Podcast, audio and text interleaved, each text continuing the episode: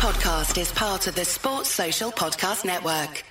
Summer's coming, Washington, D.C., and so are pesky mosquitoes. Don't let mosquitoes ruin your backyard fun. Call your local TruGreen experts for TruGreen Mosquito Defense. This science based treatment will help control mosquitoes in your yard within 24 hours and keep your family and pets comfortable all season long. Save 50% on your first mosquito service by visiting trugreen.com slash summer or call 877 629 0092. Say goodbye to mosquitoes and hello to the perfect outdoor space for summer. Call True Green today.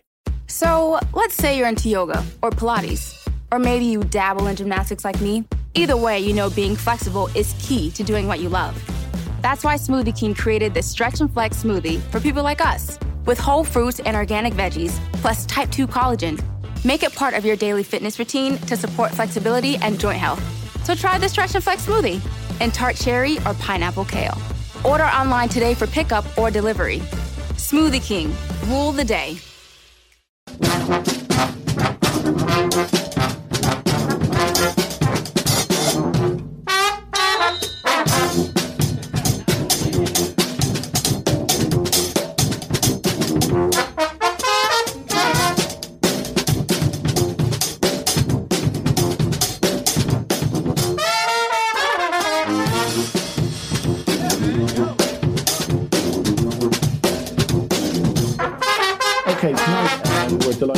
Joined by Jay McKenna, who is the chairman of the Spirit of Shankly uh, supporters group.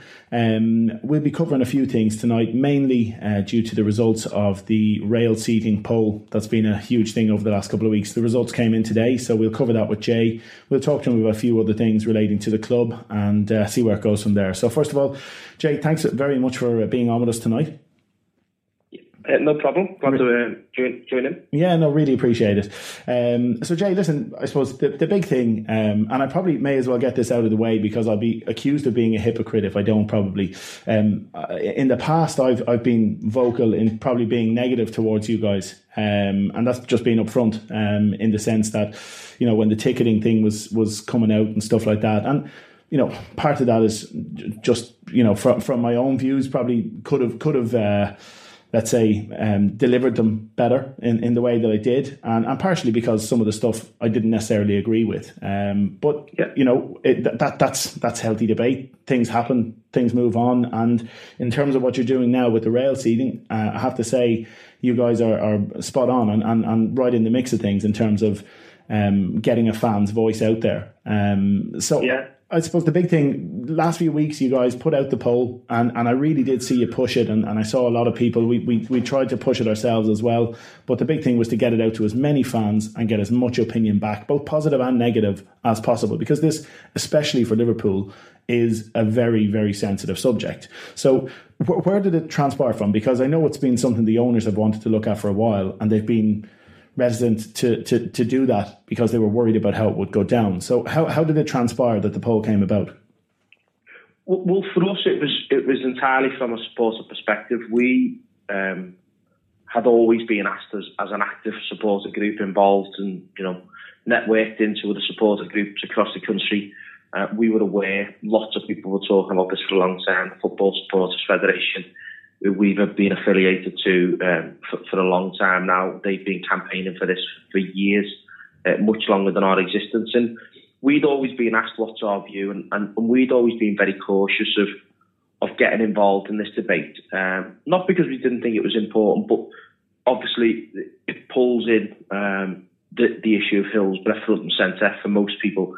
And we'd said that it'd be wrong for us to, you know, start having a discussion and a debate into rail seating or safe standing, whichever you want to call it, at a time when, you know, this was when we, you know, we didn't even have the Hillsborough independent independent panel. Yeah. You know, we were still campaigning for the, the truth to be wild, widely known, let alone justice. You know, and I always said to the people who were campaigning for it, and actually, you know, we don't have a view. We're not going to get into that, you know, now. It's not where our attentions and our focus should be. Um, obviously, fast forward a few years, you know, we had the, the, the HIP report back in 2012. We've had the inquest verdicts last year.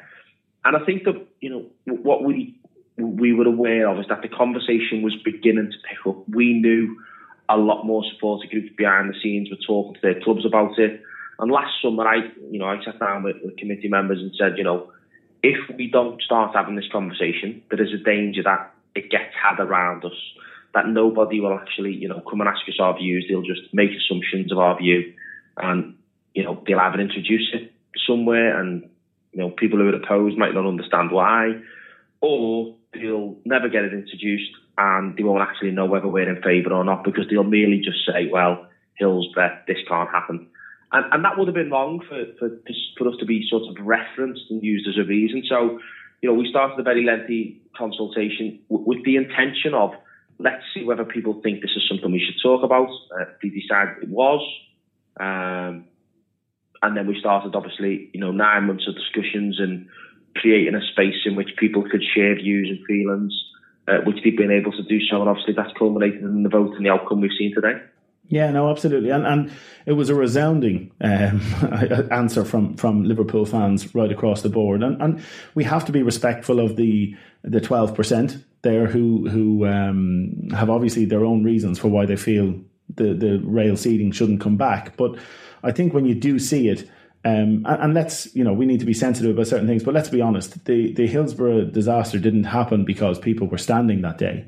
They happened because the game took place in a ground that probably wasn't fit for it to take place in, and it was poorly policed and poorly stewarded on the day, which which led to the wrong pens being filled, etc., etc. We all we all know the the story behind it, um, but it wasn't down to because people were standing. And I can understand why a report was put in place when grounds were so dilapidated back in the in the late eighties, early nineties. But you know, we look at grounds nowadays; they're a completely different beast than what they were thirty years ago or twenty five years ago and that come up in the debate uh, yeah. amongst people. You know, the this isn't a return to something. You know, lots yeah. of those who, who, who, who were in favour of you know rail seating or, or safe standing areas, they they clear, you know at pains to point out this isn't a return to terrace, and this isn't a return to you know open terraces and no you know barriers. This is a, a very different model that facilitates something from the past in a, in a, in a safer environment. They say similarly, you know, the, you're right there. It, it, was the management of these events. You know, bad management in a in a in a really safe environment can still cause problems. Yeah. The problem at Hillsborough was bad management in a poorly maintained, unfit for purpose venue. Yeah. You know, it was a you know a, a disaster waiting to happen as we, as we see. Hmm. You know, with with the reports of what was going on in, in years in the run up to to Hillsborough taking place. So yeah, I think for, for us, you know, they were important things we need to talk about. I, I think what the inquest verdict's done, was that they actually reaffirmed that standard wasn't the cause in most people's mind. And the fact that that was then put down on record probably did assist in allowing people to talk openly about this. I think if we still had, you know, those ongoing at the moment, I'm, I'm waiting for, you know, an official record as such of what happened that day, it might not have been talked about in the way it has, but, you know, that standard wasn't mentioned once in the um, in the inquest verdict, it, you know, it isn't it isn't seen as the reason. And I think it's been, it's really important as well to say, you know, people do stand at football matches now. Yeah, absolutely. Um, you know, the Kop stands. You know, the back of the Kop stands every single game. Um, the Kop as a whole stands for at least six or seven league games, um, non-stop. Certainly stands for usually all of the European games, and we'll see that you know the Champions League and obviously is, is fairly up and down. You know, when when when Liverpool are attacking the Kop, you know, usually in the second yeah, you're half, on your feet. You're on know, your feet it's, straight it's away. Much on its feet. So yeah. So so so so it's important to factor that in of people that were standing, and that was a really big important you know theme in the discussions of people are standing. Yeah. They do stand. Standing standing as an act isn't inherently unsafe. You know, Louise Brookes, who lost her, her brother at Hillsborough, you know, she said if if standing was unsafe, why do people get to go to Glastonbury? Why do people go to concerts? You yeah. know, and, and, and, it sounds almost trivial, but it is. So, it, no, it's a fair point. Know, it's a fair it's point about the management, and and and I think you know what, what I think we have to try and move past in the, in the debate, and and people obviously you know the outcomes shown it, but, but what it has done is it is it's it's openly talked about these concerns and questions yeah. that people have had, and and tried to provide very factual answers. You know, Celtic and, and the Sports Ground Safety Authority spoke at our public meeting and provided some very factual information in, in response to those concerns. Yeah, absolutely. And, and let's be honest, rail seating would actually be a, a, safer situation than what is currently happening, whereby you know you, you know yourself that you're, you're nearly getting hit at the, the kneecap when you're standing in, in the Kop from the seat in front of you. So any sort of you know movement, you're, you're likely to go forward over the seat in front of you if, if you're not careful. Whereas the rail seating will actually give a safer way to stand and watch football. And and you know there, there are still the seats there as well. Yeah, yeah, absolutely. I, no, I don't know how little you are if it comes up to your knee because it makes my shin. But uh, you know, well, I'm six one, so yeah, yeah. Well, I, I think one of the things you know people have said is that thing of it's a domino effect. If you yeah. if the person behind you, you know, not even necessarily celebrating a goal, you know, you get on your feet quickly, or you you know you pay note for the person in front to you know as Liverpool are on the attack, getting a bit anxious. Yeah, it's easy to knock the person in front, and they they knock the person in front of them, and you know, there's almost this domino effect, and everyone has to pull each other back up. If you have that rail in front of you, you stop that happening. I think the other thing, you know, that, that come up, which I found thought was a really interesting point, is it's almost just a comfort level as well. Yeah. You know, if look, if you, if you are stood up and you like to stand, it is going to be much more comfortable to have a, a barrier in front that you can lean on. Yeah, to, um, to put know, the old arms on. Kind of, yeah, something to put your arms on or, or, hold on to and stuff like that. Yeah. Uh, so was very, you know, was very important practical issues in stopping you falling to person in front kind of thing. Mm. But it, it gives you, you know, some more comfort, some more stability. So, you know, elderly supporters or even younger supporters who are maybe a bit unsteady on the on the feet don't have to worry about someone knocking into them, but also yeah. have something that they can lean onto as well. Absolutely. And I suppose it's something we've spoken about a lot because at the end of the day, we are day trippers, you know, and, and, and we, you know, it's the name of the pod for a reason. We, we try and get over as often as we can. We get over a few times a season. And, you know, when you get over there, you want to feel an atmosphere. And I'm going, what, Jesus, 20, 22 years now at this stage um, over to Anfield. And there has been, apart from really big games, there has been a drop in, in the atmosphere.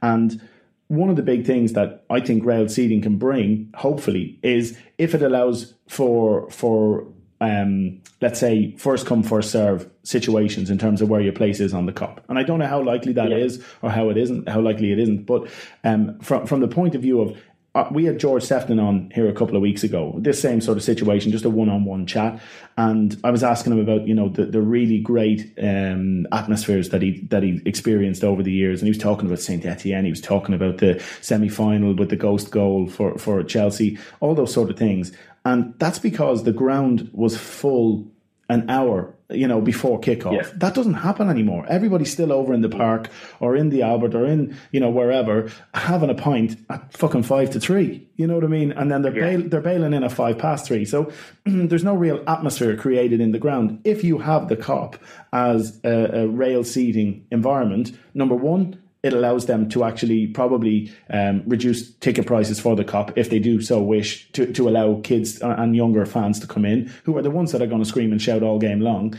Um, yeah. Number two, it means that people have to get in early to get a decent spot. And therefore, you get people into the ground earlier. You get them in there maybe 45 minutes before the game to create an atmosphere. So that when, the, like, I, I, can't, I was watching something there recently and they were talking about how normally they come out, it was one of the players talking about how they normally come out to, to warm up and you know there's the, the place is a quarter quarter full maybe you know what I mean? That's not geeing the players up. That's not getting behind them necessarily. If you've got the place rocking 45 minutes before kickoff, they're coming out and they're seeing the fan, the fans are ready for it. Well, then they better be fucking ready for it as well. You know, and that's that's one of the big things that I think it could bring, but I don't know how likely that is and, and whether that was raised. I, I, I don't think on reserve seating is likely. Uh, okay. Certainly not in the in the immediate uh, in the immediate future.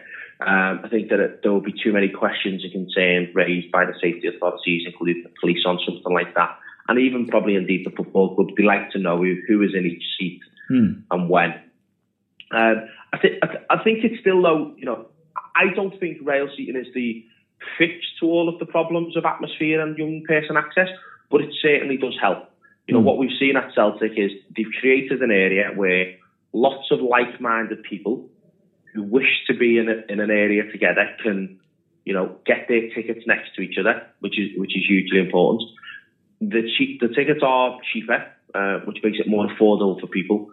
And then you, because you're with like-minded people, um, and it's a bit less expensive, you may be a bit more enthusiastic about it. Um, you're a bit more willing to get involved and join in songs. You know, not not everybody has the capability to start a song. Not everyone has that within them, but lots of people are the joiners in. You know, yeah. either as passionately or you know quietly, but people are joining us in by and large in these things. And you know, the the thing of standing, what you know, again, one of the, the comments I've heard from people on this is.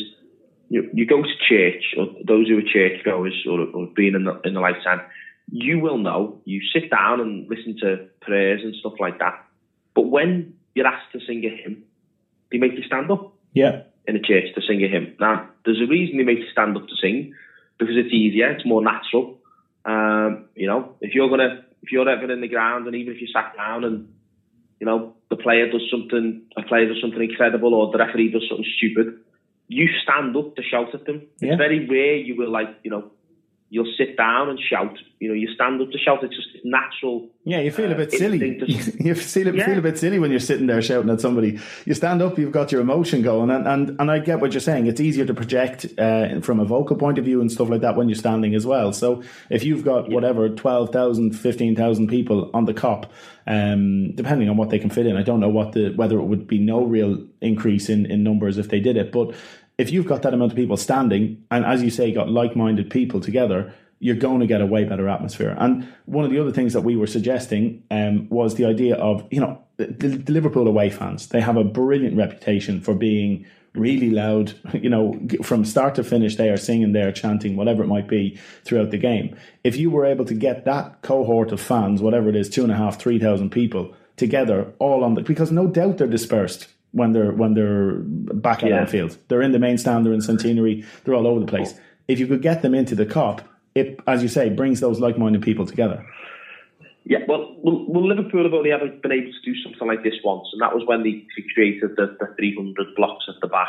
Hmm. Um, you know, and and what you got was you got lots of like-minded people who went together. It created an atmosphere for a while, but you probably got lots of older supporters who just wanted to be by the mates as opposed to and, and, a, and a mix of people who wanted to be by the mates, but then not necessarily didn't want to sing all the time. And you've also got people who, you know, probably were the singers and the shouters, but you know they've gotten a bit older and yeah. stuff like that. yeah. And there's and there's no and there's no one coming through behind them. Yeah, I think it, you know a creation of a rail seating area allows you that new blank canvas to create something like that. You know, I think we've got to be really careful about saying you know that would immediately going to ask for it at Anfield. I think you know there's there's some very obvious sensitivities. Um, from families. You know, Brian Reade uh, wrote a, a, very good piece in the Mirror um, last Thursday on this, uh, where he said, you know, is he, he'd been and listened to the debate, um, had always sort of had a view, but wanted to, to, to, to listen to the discussion. And he, for the first time, he's been asked for many years, and Brian's wrote incredibly well uh, and been an, a, an excellent campaigner on Hills in Hillsborough. But he he wrote a piece where he revealed for the first time his view, and he said his head is in favour of standard football matches. But his heart is that he doesn't want to see it introduced at Anfield until he gets a majority of the families agreeing with it. Mm. Because he'd feel he'd feel really difficult because he knows lots of them personally, and it, would be upsetting for some. And I think what what what we what today's done for us with this outcome is it's shown that so many Liverpool supporters are in favour. I think what you talked about there about the match will be a fascinating thing in, in, in over the next three, four, five, six weeks that as people start going back to Anfield, you know, coming on trips over from Ireland or elsewhere, you know, in the car locally, in mm-hmm. the pubs, in the grounds, you know, just chatting to each other and might be saying things like, you know, did you see that vote? Oh, you know, I voted, I voted this way and I voted that way. You know, let, let, let people talk about it. I think the other thing we need to do, and the reason we sort of want to give it that time, is we want people to understand the results and not to act thinking, okay, this is, you know, the solution to everything or, you know, people who were opposed to it being really angry that, that it went a particular way. You know, let them listen and hear from mates about it. Obviously, very important, you know, there's going to be the start of um, criminal proceedings um, for uh, several other people who've been charged in relation to Hillsborough. So, you know, it'd be wrong for us to have any conversations in the immediate term about standing at Anfield um, because it'd be a, a, big distraction for families and survivors who are going to be paying close attention to that. I yeah. think what we, but, but, but I think though, you know, we'd always said it doesn't mean it's going to be asked for at Anfield, and we're not going to guarantee any next steps. I think what the the size of the vote and the decisiveness of the majority means that it is inevitable. People will say to us, you know, at an appropriate juncture, well, do we want this at Anfield? And I think what we're ready to do and, and, and are able to do is, you know, facilitate a conversation between survivors, family members, supporters, members, and the football club about, well, okay, how, you know, what is everybody's view? What do people think? You know, are Liverpool open to the idea? Not necessarily in favour, but are they open to the idea that there could ever be a rail seating in Anfield? Where would it be? Is it possible? Is it practical? What do the majority of the families think? You know, let's make sure that everybody, every single family member who wants to be a part of it gets to sit in a room like we tried to facilitate and have to say. Let's have another, you know, wider convers- consultation with supporters who, who go to the match, you know, try and get the club involved in that. You know, 18,000 is a great turnout. Wouldn't it be brilliant if the football club could, you know, send that on to everybody and make sure all season ticket holders and members get a vote as well? Yeah. You know, let's let's say to them, you know, what do you think? Would would you like to use a bit of it? And, and have that conversation. Now, it doesn't necessarily ever mean it'll happen because I think there'll be some very practical issues like where would it be? You know, I think lots of people are saying a new Anfield Road. Well, you know, uh, you can guess by me saying that. I'm slightly sceptical about whether we'll see a new Anfield Road, mm. um, or certainly in the immediate term. You know, are there other parts of the ground where it could be facilitated? How would you do that? Because obviously it'd probably mean moving season ticket holders and members, and you know that brings with it a whole load of problems in a ground like Anfield where where space is limited. Um, you know, lots of very practical questions. I think you know it would be a deeply emotive issue um, because as much as obviously supporters would be in favour and the club have said they'll listen to fans, you know, none of us would like to be in a situation where you'd almost felt that you were doing something that deliberately upset some families. Um, so I think what we'd need to do is have a conversation with them to say, you know, and, and I think we've done this or certainly gotten a long way towards this, that even of those opposed, they at least now understand why some people are in favour. So you know, because of the, the vote and because of the discussion we've had, family members and survivors and, and ordinary supporters, if you like, who are opposed to the introduction of rail seating areas, have been able to hear from those who are in favour, and they at least understand some, you know, somewhat better why people are in favour. So I think you know that contributed something to the discussion, and we probably just need to see where people find themselves on that in the immediate future. Yeah. yeah. Um, but but but I think you're absolutely right. You know, football supporters, you know, right across the land have talked about all of those issues you said there that, you know, atmosphere, ticket prices, you know, sort of how you um, like to imagine in your head the utopia of going the match. Yeah. You know, this this can help in some way towards that. I think that, you know, Celtic's experience, which Dave shared with us, is that they trialled it, not because they wanted to introduce safe standing to make the atmosphere better or anything like that it was that so many people were standing, they were told it was unsafe. Yeah. So they said, you know, you either make everybody sit down, and that's not physically possible, or you put in a control measure. So Celtic's control measure was rail seating because that just makes it safer. Yeah. And self, you know, Glasgow Council and, and others are, are, are, broadly happy with that. The Sports Ground Safety Authority, who regulate football stadium in the, in in England, are broadly ha- uh, happy with that and, and, and, feel it's safe. They said so at our meeting. So you know, I think there's there's a place now where where people can talk about this and see it being done. And I think you know, I think it's inevitable. We will see it introduced at English stadiums. Uh, whether Liverpool would take a lead on this or would ever introduce it remains to be seen. I think you know, there's there's reasons why they might not, and there's probably arguments people can put forward for why they should.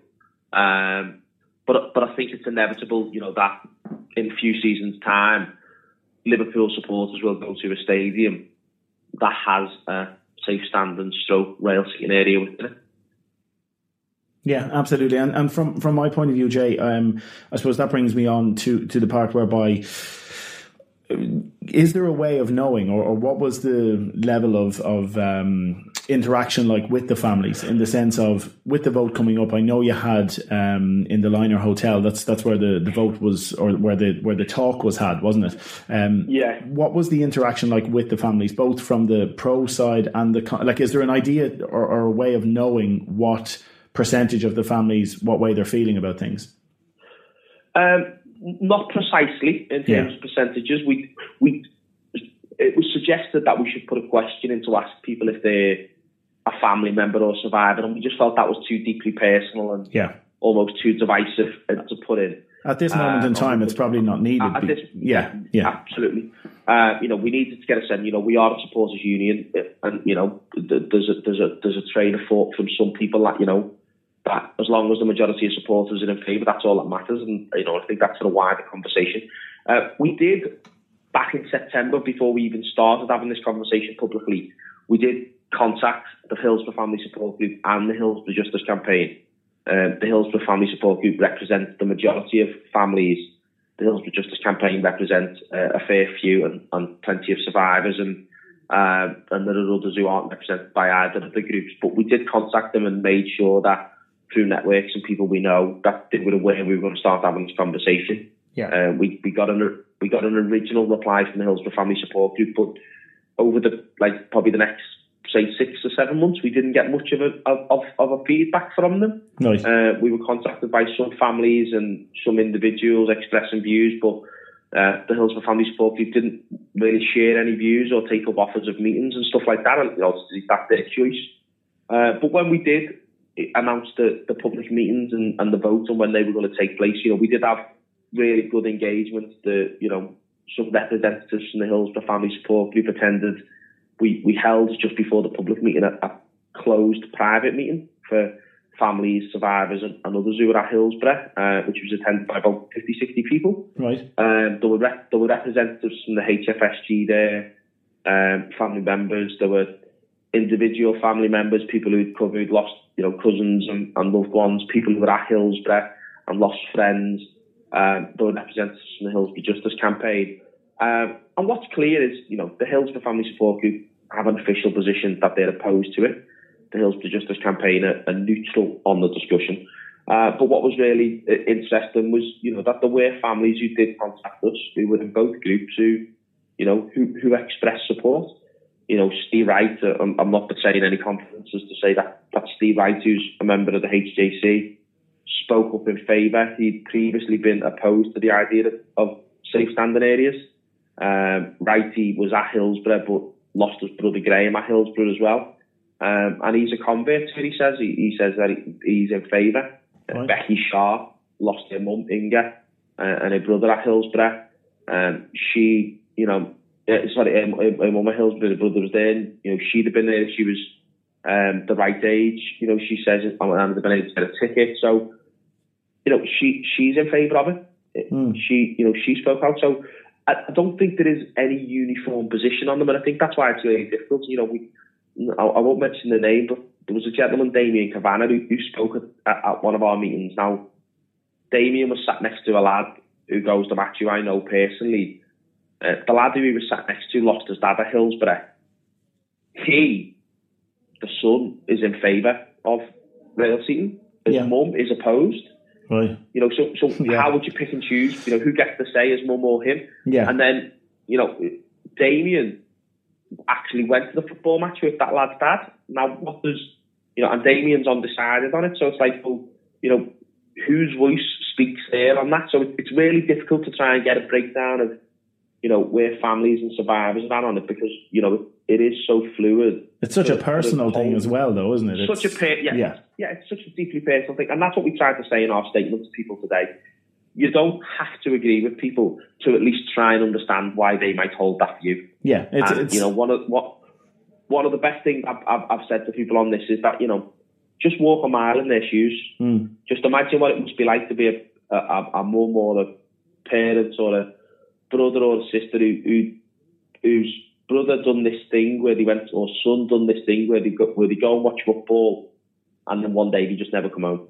Yeah. And you know, the Lord Justice Taylor report says you should have all seater stadia. You know, there's lots of reasons why they might hold that view, and you don't have to agree with them to at least try and understand and be respectful of it. And that's something you know we wanted to try and do. They should be allowed to have their say and and, and let people make an informed decision. Yeah, it's it, it's one of those deeply emotive subjects, and I know it might be a weird way to analogize it, but it, it is similar to you know um, if a country is going through abortion laws or if they're going through gay marriage laws or whatever. It's one of those things that you can't just say to somebody it's black or white because they they themselves over so many years have built up an emotive feeling towards whatever that subject is, and in this instance, it's it's a, a, different subject completely, but no less emotive. And, and like you say, you've got a mother that thinks one way and a son that thinks another way. And and uh, how do you get that voice across? The only way you can do it is very sympathetically listen to everybody and try and come up and try and bring the people who are against it as much information as you can. You know, in terms of showing them the idea forward, and then let them make their own decision after that well, well, that's what we've said. Of anyone who, you know, anybody who's campaigning, for, you know, obviously our position now, given the vote amongst members and, and, and you know, corroborated by the wider support, is that we are in favour of the introduction of rail seating areas. Mm. What we have said though is, you know, we're not going to allow the people to just sort of say, well, Liverpool fans are in favour. That's all the questions answered. You know, anybody who's campaigning for this or is thinking about introducing this at the, at the stadium would be well placed and would well well advise to engage with those who are opposed, to at least listen to the questions and concerns, because there are some very practical safety questions which, you know, I'm sure can be answered, and, and indeed many of them were answered at our public meeting, but, you know, should be talked about, and should be heard to at least, you know, ensure safety, because if there's one legacy we should have from Hillsborough, regardless of your view of what those safety procedures are, we, more than anybody else, know how important safety of football matches is. Absolutely. We know how important it is to make sure that anybody who goes to a football match comes home from a football match and is safe in the time after there. So, you know, I think it's very important that, that, that I think at the heart of any future conversations on this is there, you know, that, that, that safety aspect is, is, is there both in the models and in the management of it. No, absolutely. And um, fr- from that point of view, what is the next step then um, in terms of what you know? You've got the you've got the results now from this poll. Where does it go from here? Because I think lots of fans will be thinking, "Oh, the poll's in. Well, then that just means the pressure will go on the owners, and we'll have safe standing in soon." And it's not going to be that simple. Uh, there's so many different no. from a, from an administrative and and legal point of view. I don't think it's is it allowed in the in, in England at the moment. I don't think it is. Is it? No, it, it, one of the very you know biggest barriers to this is that it requires legislative change. Hmm. You know, it requires a change in legislation. The, the current legislation is that in England, the stadiums in the top flight and the second division, so the Premier League and the Championship, uh, must be all seater, um, hmm. and stadiums outside of that don't have to be. Uh, but but a, a, huge number of them are. So obviously, they're hoping that one day get the Championship and then the Premier League in turn. Um, obviously, Shrewsbury talking about introducing it, but they're in League One. So it requires some legislative change. I think the next steps really are there'll be there'll continue to be a wider a national conversation on this. Our vote has certainly shone a light on it today. Yeah, nationally, you know, the, the huge range of attention we've got from national uh, and local media outlets on this has, has, cast a light on, on this conversation and, and given it a, a platform people will no doubt say, well, Liverpool fans are in favour. You know, that's a significant milestone. I don't think it removes all barriers, but it's a significant milestone. Um, I think that the next steps for us, at an appropriate point, open up conversations again with supporters about how we approach any next steps and whether that does include asking for it to be at Anfield. Um, and I think obviously, you know, the national campaign on this will continue to try and encourage governments um, to, to, to change the rules uh, to allow a safe standing area uh, or a rail seating area, whether that be as a pilot. I know West Bromwich Albion have, have put themselves publicly forward to say, you know, they'd be willing to try uh, to, to, do a pilot of, of a rail seating area, but you know that still requires legislative change, and um, much much like the governments um, in Northern Ireland and, and and, and you know the government over here has um, got a lot on its plate at the moment, so um, I don't think we're going to expect a change in that anytime soon. But you know, we, we'll, we'll we wait and see. Yeah, absolutely. Um, and, and let's let's move on. I'm, I'm going to uh, use that as a as a point maybe in, in which to talk to you about something a little bit different as well. Um, yeah, and that's and that's the fact that you've you've been quite vocal about and, and your group have been quite vocal about the owners and where they were taking the club and and where things were going. Um, how do you feel about where we are now? As a club, let's. I know the safe standing thing is one thing that we've dealt with there, yeah. but I want to chat to you just because obviously we had the ticket prices issue and, and you guys led that. How do you feel we are as a club at this moment in time? Um, oh, I think that this is always a challenging question because I think people expect you to have a. Uh, yeah, and, this has come up on Twitter lately, so I'll, I'll preface this. This has you know come up on Twitter lately. People, lots of people talk about FSG and stuff like that. And in 140 characters, something you try and say is sometimes taken as in like that's your whole entire view, and it's very difficult to just say three or four words, particularly when you mean you've got lots to say, but it's very difficult to say three or four words on, on an issue like this. So the way I try and like to do it um, is usually I'd like to say, well, I'll give them a mark out of 10. Yeah. If I sit and say we're a Liverpool at the moment,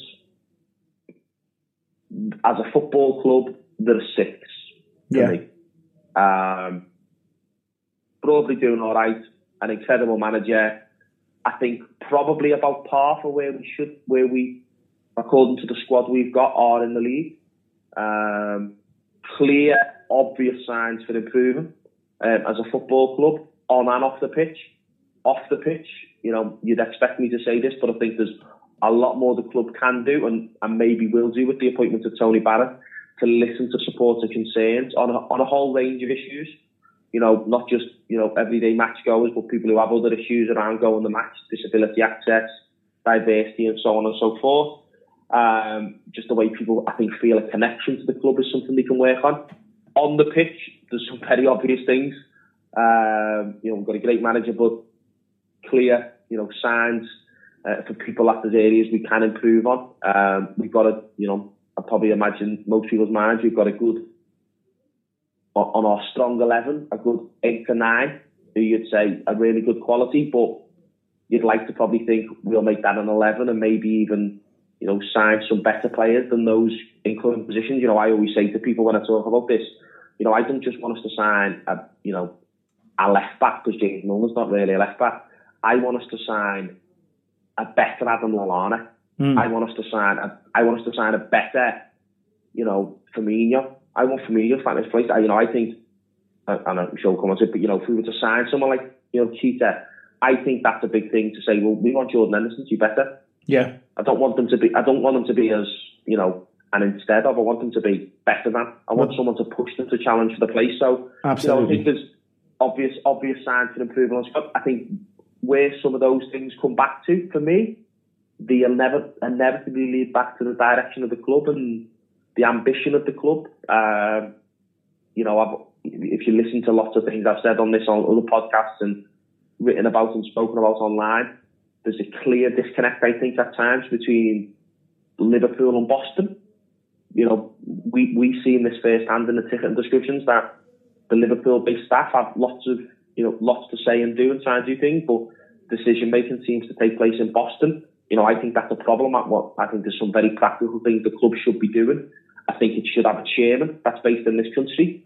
Certainly, the majority of the time, they should have a chairman that's at the match every week. I think that's important. I don't think Fenway uh, Sports Group talk enough about Liverpool. Um, I know they like to have this idea that they're not going to talk about stuff, but I think it'd be really useful to at least now and again talk about your strategy and give big interviews. You know, one of the things that, that, that most struck me on that was when Klopp um, got his new contract announced and he was answering questions about it in a, in a press conference and it was like, is that really what you'd expect? I'd, I'd, I'd hope this would be part of a big announcement and someone might talk about the strategy of the club and, you know, I think there's things to do. I think, I do think they, they feel they've got reasons for that, but, you know, I don't agree. And, and yeah, all of those are the reasons why I'd, I'd probably say what, what about six out. And do you think do you think the lack of, of interaction maybe from them is because they have a feeling of they can do no right with certain fans? Is is whether that's true or not? I think That's so. Yeah, I, I, think, I think that's certainly been the case in the past. yeah, I do think they've they felt unfairly targeted. Um, they've certainly felt that from us. They, you know, we know we've we've picked that up from other people, and they've almost said it indirectly to us themselves. You know that you know they feel unfairly targeted. But what I like to say on that, and you know, we've had criticism from people on this, and I'll, I, I say this to it: if Fenway Sports Group bought Liverpool in 2010, Hmm. Now they didn't they didn't create the problems of Hicks and Gillett. They aren't Tom Hicks and George Gillett. They didn't burden the football club with debt like Hicks and Gillett, and you know they they have to you know they have a legacy from no action on a stadium, legacy from you know a, a, a way the club was towards the community and stuff like that. They at times felt it unfair that we said to them, "Well, what are you going to do about that?" As if somehow that they felt the slate had been wiped clean in 2010.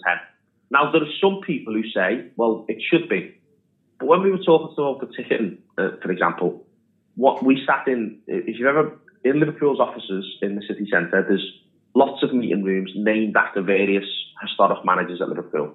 And we were sat at the time in a Joe Fagan room. Um, and on the wall is a um, picture of Joe Fagan at, at, various different points in his Liverpool career with various different trophies. And there's a list by the door that has all the honours that he would as manager. And we were sat in the room talking to, to people from, from Liverpool, uh, based in Chapel Street, who, who were saying to us, you know, essentially, the faults that have gone before aren't the responsibility of the owners. And I said, whilst they didn't cause them, they've got to pick them up and deal with them. Yeah. Because otherwise, they never otherwise, get dealt with. What, but also, what you're essentially saying is that their, you know, their Liverpool tenure is only measured by 2010 onwards. So yeah. this comes back to the Joe Fagan stuff on the wall. This is my point of it. So if they're only taking responsibility for things that happened since 2010, they technically don't get to have Joe Fagan's trophies.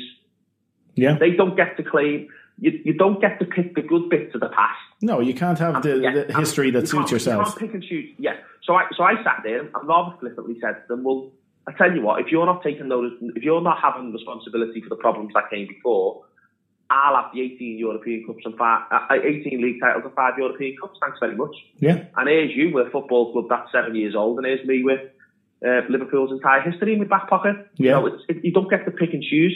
Uh, and equally, the same goes then for the future. You know, they talk about their future, but, you know, when I talk to them about issues, I'm not talking about three, four, five years' time. I'm talking 10, 15, 20, 25 years' time. I'm talking about legacy you know, mm. of, of the football club. So I think I think they have felt unfairly targeted and tarnished. I think part of that um, might be justified. I don't know. Maybe maybe we have made mistakes in how we've approached some things. But as I've said to Liverpool, they were honest mistakes. We've never unfairly tried to go out there and say these are horrible people.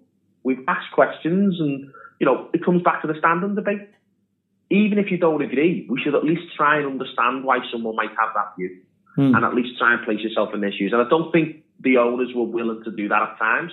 And I think we've wasted a lot of time in trying to build on relations. I do think, though, you know, I, I have to give, uh, you know, credit to them. I don't know who decided on this, but the appointment of someone like Tony Barrett is, a, is an absolute masterstroke because Tony does get it. Yeah. Um, and I think that might be the, the kind of catalyst we need to repair it. One of the things we always used to say to the football club, both past owners and current, is we don't want to be sat here saying you're bad or you're good or you're this or you're that. We want to be, the, the, the phrase we used was a critical friend. We all have one of these friends. We all want the best for each other. But if you do something wrong, we'll tell you. And if you do something really wrong, we'll get angry at you and we might take some action.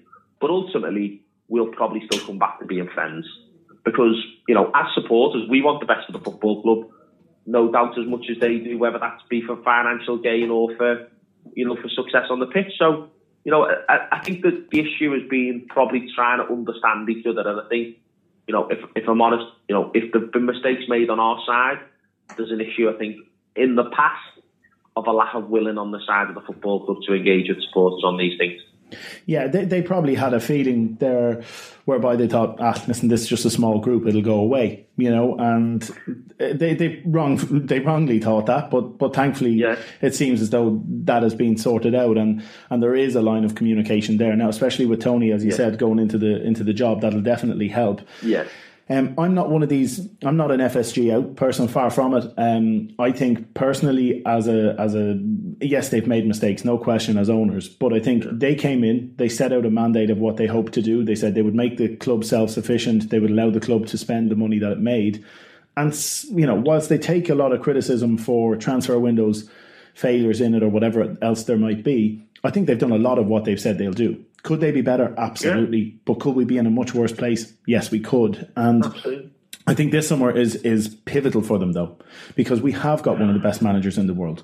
And my big fear has been that we reiterate or, or, or, repeat the mistakes we made in 13 14 when we nearly won the league. Yes. We had a brilliant squad. We lost Luis Suarez and we went out and bought very mediocre, not, not, yeah, mediocre players that, that or, or, the majority of which didn't really have an impact on our first eleven. They just they just were not good enough. No, they weren't. They weren't. And my, you mentioned earlier on about players coming in and challenging and being a better Adam Lallana. My view on it has always been: you buy. I, I didn't want uh, Oxlade Chamberlain to come in this summer because I didn't feel he was better than what we had in their starting eleven. And people were saying we need squad depth. But my feeling is, for a club of Liverpool's size, you sign players to challenge and nearly take the place of some of the lads that were in the first 11 and your lads that were in the first 11 become your squad players. And, and it is a squad game now. Everybody's going to play 30 35 games over the course of a 60 game season. And that's okay. You don't have to have favourite players. You don't have to have a debate over whether it's Can or it's Henderson or whether it's Lovren or, or Sakho or whatever the different ones are. Just bring in better players and let them fight it out. Yeah. And whoever the best 11 is will get out on the team or get out on the pitch to play each individual game. Now, sorry. yeah, sorry, go ahead. Go. No, I was going to say the, the big marker for them this summer is if they fail on the Keita uh, transfer, it looks still, you know, uh, you're hearing so many reports about where we're at with uh, Van Dijk. But if that isn't strengthened and we somehow lose Coutinho, or even if we buy those two and lose Coutinho, it sends all the wrong signals to the fans. And even the people who've been vehemently in support of FSG are going to start questioning do we only ever balance our books? Despite the increased TV revenue, despite the bigger stand, all of this stuff, do we only ever balance our books? Or can we actually hold on to our best players and add the quality that we deserve as a football club? There's, there's, lots in that, and I'm picking some of those the key things up there. I absolutely agree with you on Oxlade Chamberlain. You know, I, I want us to sign better players to make the current good players. We've got squad players as opposed to signing someone who's not as good as Lallana on the bench. I want to sign the next one up. I think that's where Liverpool should be, and I think that's the mistake we made. You know, uh, under and Gillett, for example, we were never, whilst Man United were able to go out and sign a Rooney or a, um, you know, a fair a Van Persie or, or whoever, yeah. A Van Persie, go and sign this big marquee player to be the next big one. we were almost buying, you know, three or four just to keep pace. Yeah, I think, you know, I think there's a there's a danger in football is that you you you can't stand still in football. But if you don't keep progressing, you will just get overtaken by people who progress faster. So people might say, well, if we kept the same squad we've got now, that's still good. Well, it's not because that squad was good enough for fourth this year, but it might not be next year. Yeah, uh, you know, it might be. We might have a fluke season, but, but by and large, your, your expectation is that it won't.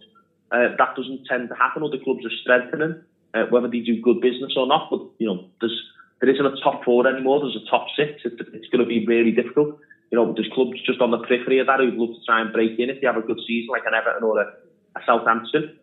I think you're right in terms of how decisive this summer is, and, and you mentioned the manager night, and I've said this on on other podcasts, is that Jurgen Klopp is the last manager that gives Fenway Sports Group space to sort of deliver this model of investing younger, certain kind of talented players. Yeah. Because he's so good they tried to do it with a, with a new kind of manager in Rodgers. They had Kenny Dalglish. They've now got a, an absolutely world class manager in Jurgen Klopp. If he can't deliver their model, there's a question of whether it's not actually the manager, but it's actually the model. Yeah, absolutely. Now, the challenge yeah. is, one of the real challenges in this is that no one's ever really ever explained the Fenway model. We're just guessing. And, you know, what the, you, you mentioned FSG out stuff. This is one of the real challenges I have with the people who are, who are so vehemently the idea that Fenway Sports Group must be, you know, are, are so bad for Liverpool Football Club and must be kicked out. That if you believe that one of the real challenges you are going to face, and I know this is someone who campaigned to get rid of a pair of owners that there was lots of evidence they were bad. Yeah. There's no there's no strong evidence that they're bad. There's just a question of whether they're clever enough or trying to be too smart and stuff like that. Yeah. I think in terms of in terms of signing players this summer, I think you're absolutely right. If I think we would be sending a bad signal if we get rid of if we sell Coutinho, not just in terms of balancing the books, but in terms of we're never going to make a progression or progression fast enough. Yeah. You know, it's footballing ambition, players, isn't it? Yeah, to, to, sign, to sign a Keita and a Van Dijk, but then lose Coutinho, it would be like, because he's so good, it would be like taking two steps forward and two back. Yeah. I think you'd relatively be in the same place. Maybe even two forward and one back, but you wouldn't be progressing like you need to. I think if you were to sell Coutinho, it would probably say something to the other players who are left. I think if you were to sell Coutinho, if I was Keita or Van Dijk, I'd probably be saying to myself, well, why am I even going there if you're getting rid of the best players? Yeah. You know, what's the point? Um, I, I, do think it, it is, I know this is going to just sound like you're making excuses. I do think it's probably somewhat inevitable that Coutinho goes to Barcelona. I thought for a long time that I don't think he's Neymar's replacement. I think he's Iniesta's replacement. Mm. Watching the way he plays football and the fact when Klopp moved him into midfield last season, I was genuinely sat there thinking this is the worst thing that could happen to him. yeah, yeah. Barcelona. Because because Iniesta used to play up front like Coutinho did, but he can play in midfield. And, and, and he used to play next to Xavi, and he was fantastic. And everyone was like, wow, look, these two as a midfield pairing with Busquets just behind them. Now, could you imagine Coutinho doing that for a, with, with a Suarez, Neymar, and Messi in front of him? Yeah. You know, it'd be it'd be incredible to watch. It'd be heartbreaking to watch as well because we'd be seeing Coutinho and Suarez playing in the same team, and it wouldn't be for us. Yeah, I, th- I think I think in the way United fans eventually knew Ronaldo was going to end up at Real Madrid, I think most sensible Liverpool fans feel that way about Coutinho. We just don't want it to be this summer. But but if ha- but it happens this summer because I think if we were to have a really good season and maybe challenge the league, win it or win, win you know go far in the Champions League, Coutinho might think to himself, "Well, I could be the star here as opposed to being, you know, One, not the star at Barcelona." He might, Yeah. he might, he might that might come into his thinking. Uh, anything could happen. You know, Liverpool if they have a really good season, might sack better players, and he suddenly thinks, "No, better chance to be, you know, to win things here." Uh, you know, all of those things could happen, but. I think it is key as well in signing players. You know, it's it, it, it looks clear anyway because you can never be sure. I'll never ever be sure about owner stuff. It looks like there is money to spend. yeah, I don't think I don't think it's a fault of trying. I think maybe there's a question of strategy, but there is money to spend. I think there's a there's a danger though that we get desperate and we just sign someone just to appease people, and then if you just go and sign someone that could easily be another Mario Balotelli or a Andy Carroll, and that's not good. Um, but you know, again, you know, we're, we're we're five weeks out from a transfer window closing. As we know, when we're trying, when when people are being signed to sign players of us, it doesn't happen early on. It, you know, you we're not trying to sign players that no one wants. We're trying to sign really good players for very high transfer fees that the club wants to keep hold of. So they're not going to make it easy for us they're going to want to try and change their mind, and we might be successful, we might not. But I do think the outcome of it could be definitive for, for Fenway Sports Group, certainly in how they're, as you rightly say, viewed by supporters. Um, I think that, you know, it, it's going to be an interesting one to watch. You know, I've, I've gotten involved in some Twitter conversations with people about the, the FSG out stuff. I think some people might wrongly see it as vindication of their stance if we don't sign players. Um, I think the football club would be wise to realise that there's a lot of anger out there. I don't think anger should direct what players you sign, but I think, you know, it comes back to that point about, you know, we, we said before about FSG trying to understand supporters. I think, you know, we, they should expect a lot of lot of anger if if we you know we spend the summer in which we think we haven't strengthened our team and you know depending on the senior situation and managed to weaken it, you know there'll be a lot of frustration from people and and they may well lash out on that. So you know it, it, I do think it's a, a, def, a defining period for for the owners of the club after so long. You know, of are we are we going to kick on or are we going to stay at the same level? And as I said before, if you stay at the same level, you know, you end up going backwards because other teams just progress past you. Absolutely, absolutely. Listen, Jay, I really appreciate your time. I think um, it's been really insightful. Number one, to to hear where things were at with the safe standing because that's obviously something that's very um, well a hot topic. But it was nice to hear where your your feelings were at with the with the club as well. Um, and as I said at the start of this. Um, without ever really having a huge amount of interaction with you, I'd kind of made made my mind up incorrectly um, about Spirit of Shankly and yourself, and I really enjoyed the chat with you. So I'm not just saying the No, fact. and, and, and that's fine. And, and, and, and the same goes back. You know, I'm uh, as people may well notice, those who follow me on social media or made opinions of me. You know, I'm not short of an opinion or ten, and I realise it can sometimes probably come off a certain way.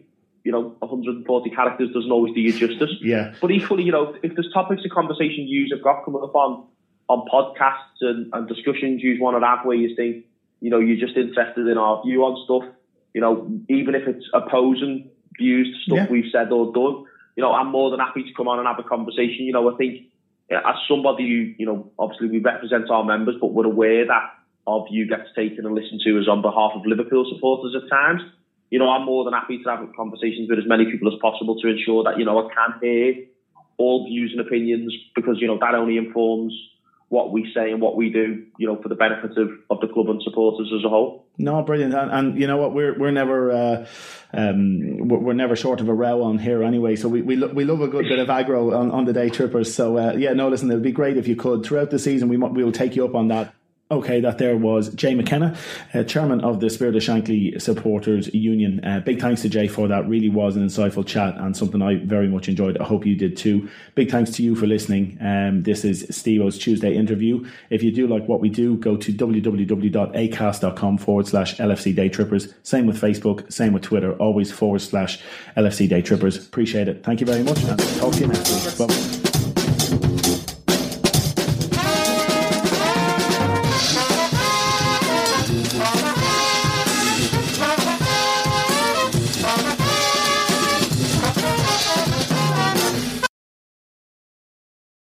For confidence in your financial plan, look for a CFP professional. When your financial advisor earns the CFP certification, it means he or she is trained to provide ethical financial planning across a holistic range of topics, from retirement and investing to taxes and estate planning, all in your best interest. So, with a CFP professional, you'll feel confident in your financial plan today and tomorrow. Three letters do make a difference. Visit letsmakeaplan.org to find your CFP professional. Hey, don't forget the Johnsons are coming over. I want to find a rosé Jill hasn't tried yet. Let's go exploring at Total Wine. Their prices are ridiculously low. Wondrous selection, helpful guides, always low prices. Total Wine and more. Sports Social Podcast Network.